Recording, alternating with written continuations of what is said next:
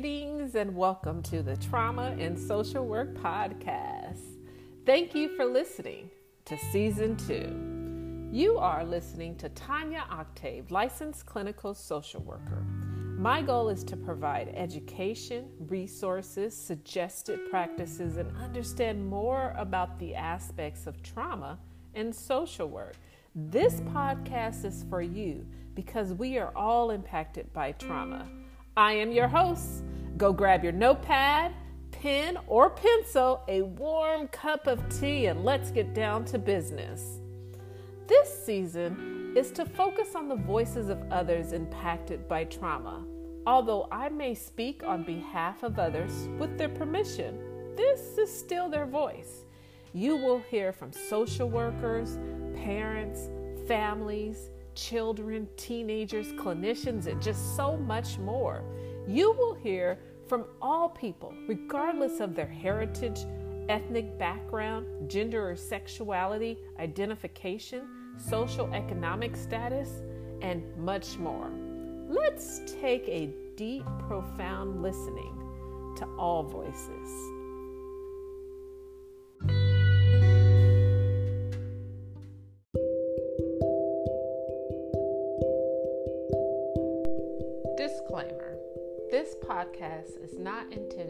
Medical, psychological, mental health, or legal advice. You should seek out a professional for individual and specific questions regarding your overall wellness. If you are experiencing a mental health crisis, call 911 or go to the nearest emergency room.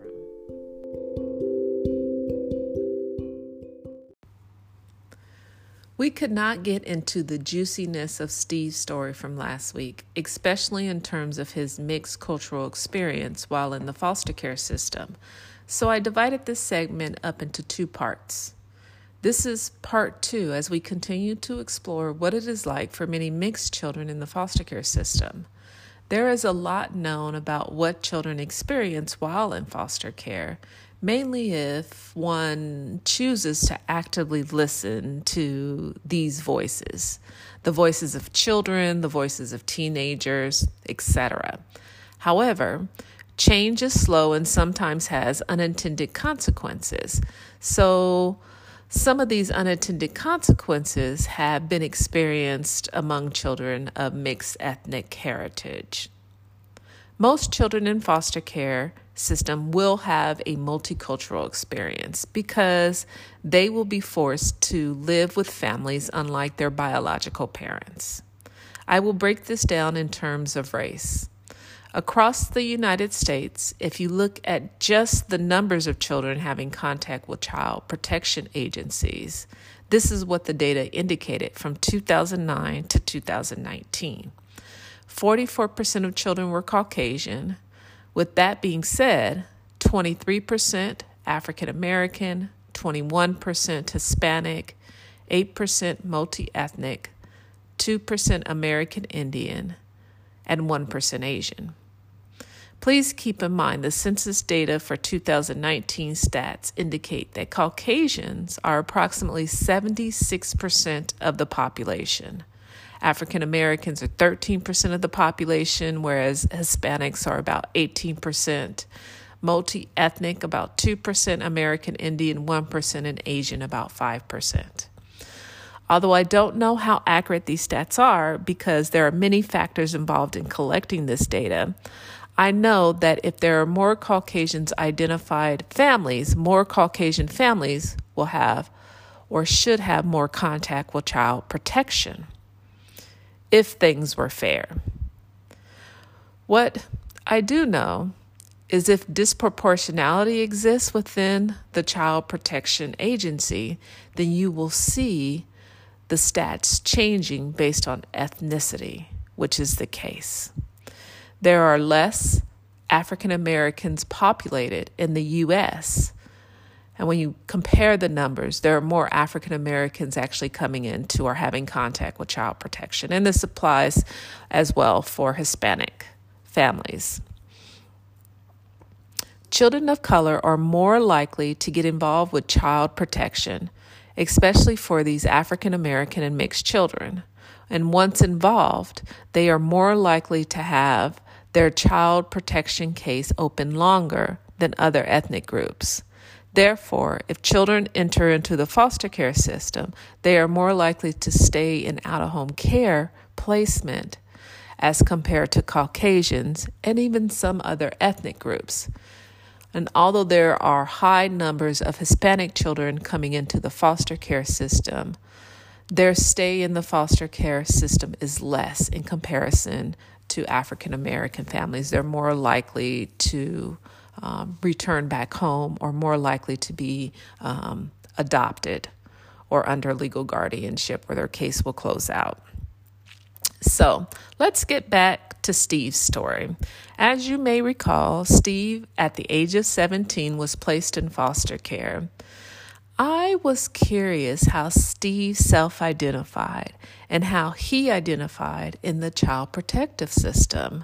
Steve called himself mixed with all sorts of shit. And as I teased this out, his exposure was one of a mixed racialized experience. The Child Protective System identified Steve as African American and not as multi ethnic or bi ethnic or biracial, whatever term can be used. We should not make assumptions, but we should allow the other person to self identify. This is his travels.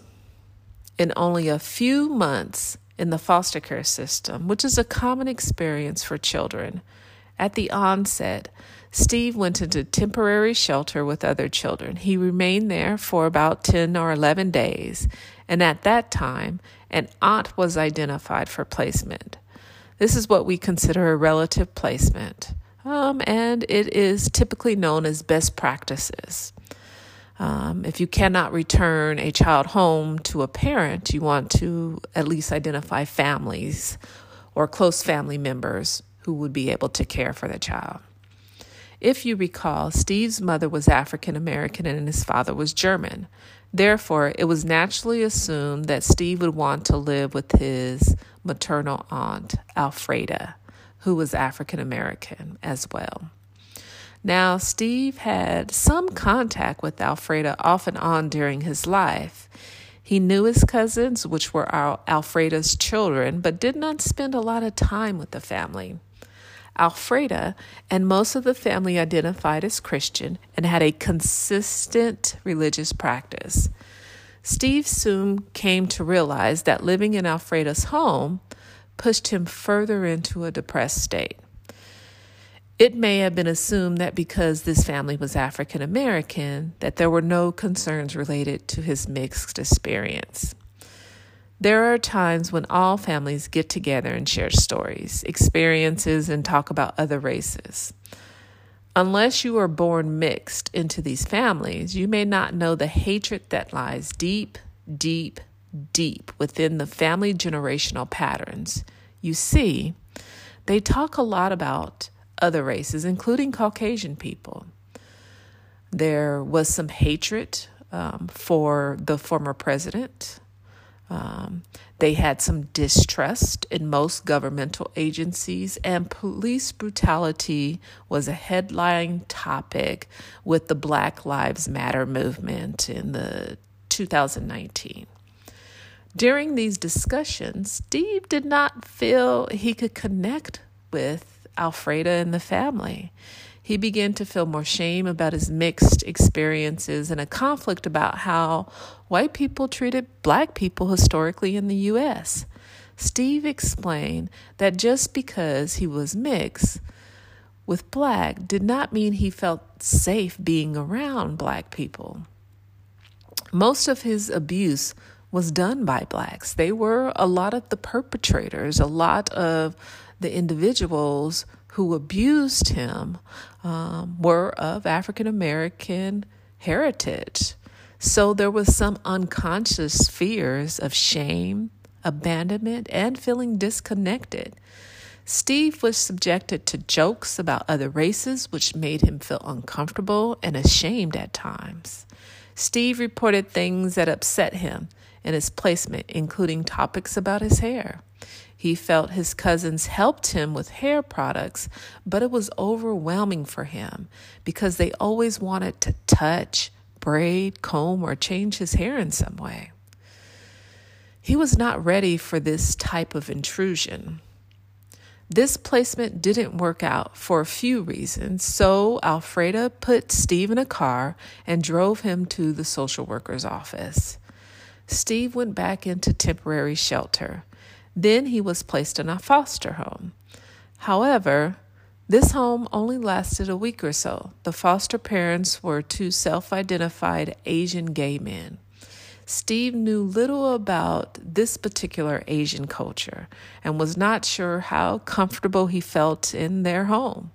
And I will say it was their home because that's what Steve's experience was. There were some positives. Steve expressed in terms of his racialized experience. The family was English speaking, but Steve struggled with communication. The use of language was problematic. He could not understand them at times and would often say to himself, and would often stay to himself in his room. One of the foster f- fathers had a an accent, and at this point, Steve didn't care much, so staying in his room was something he preferred. On the other side, the Asian foster parents described him as depressed, self isolating, and judged him without really understanding where these behaviors were coming from. Steve reported in his home they ate a lot of Asian type foods. He had he had tried many dishes before and he would reference things like Panda Express or your local Chinese fast food restaurant restaurant, but this was different. They cooked a lot of food. So for the most part, he ended up eating cereal and sandwiches. The foster fathers during this time had a tragic family loss and decided that they could not keep Steve in their home. The social worker was contacted, and within a few days, Steve was removed from their home. Then Steve ended up in a relative familiar community with a foster mother from Spain. There were other teenagers there at different times coming in and out of the home, so he enjoyed some of these interactions.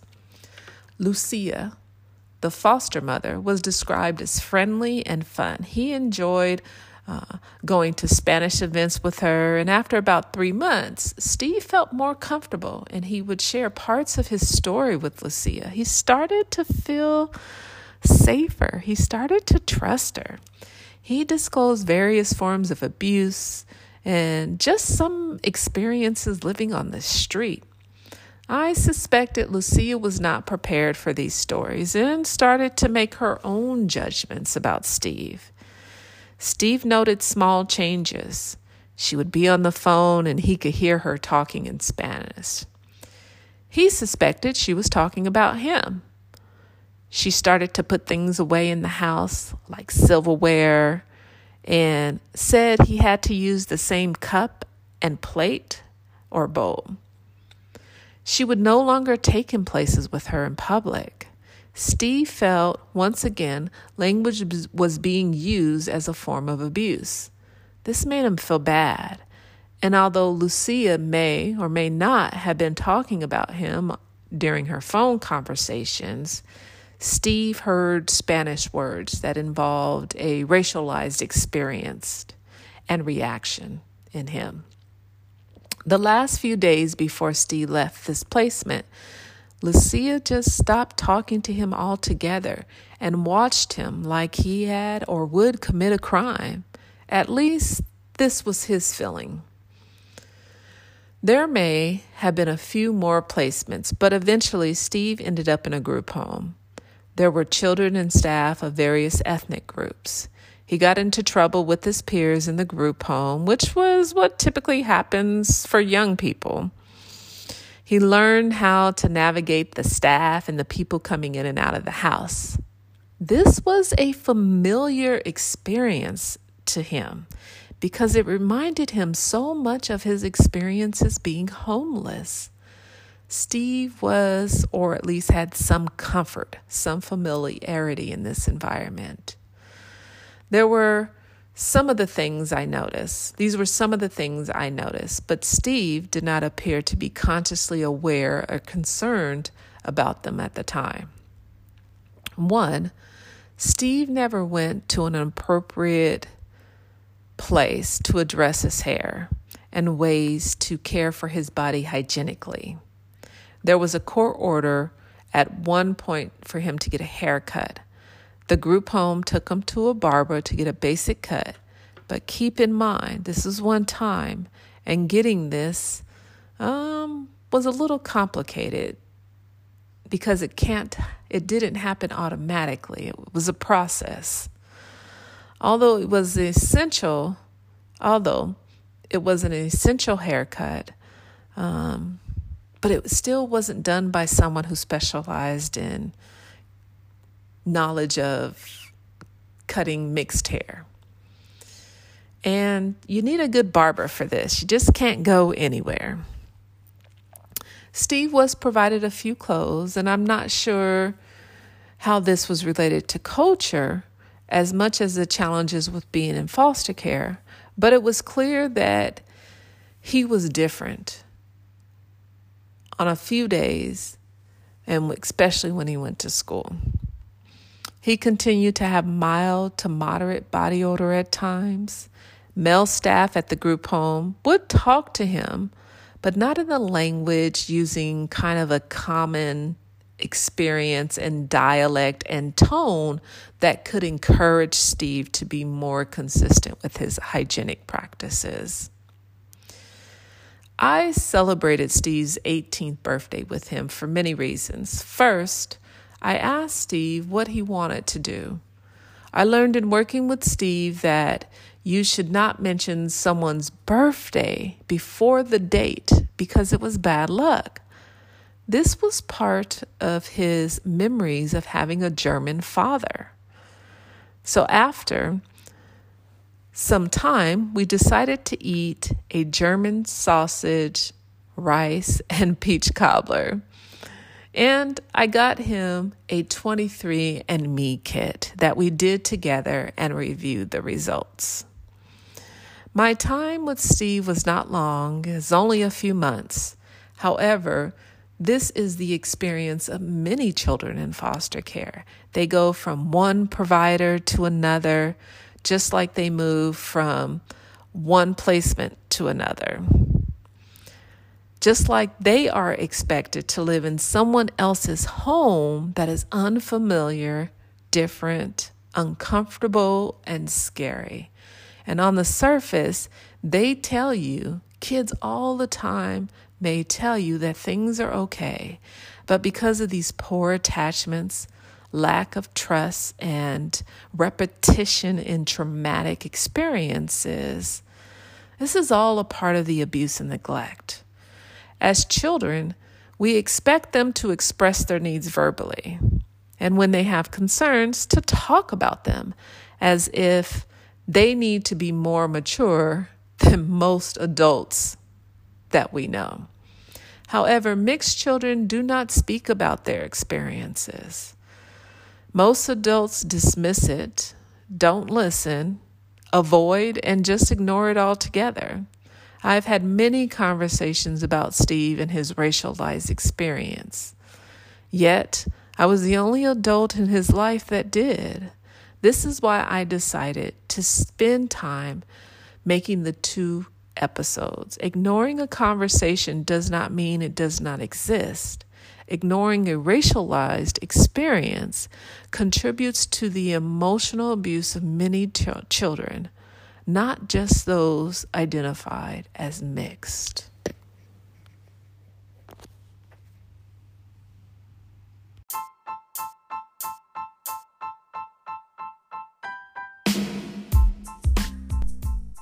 Thank you for listening. If you enjoyed this podcast, please share it with others, like below, and subscribe to my channel. I will end by saying, the keys to happiness are following the path towards knowing oneself.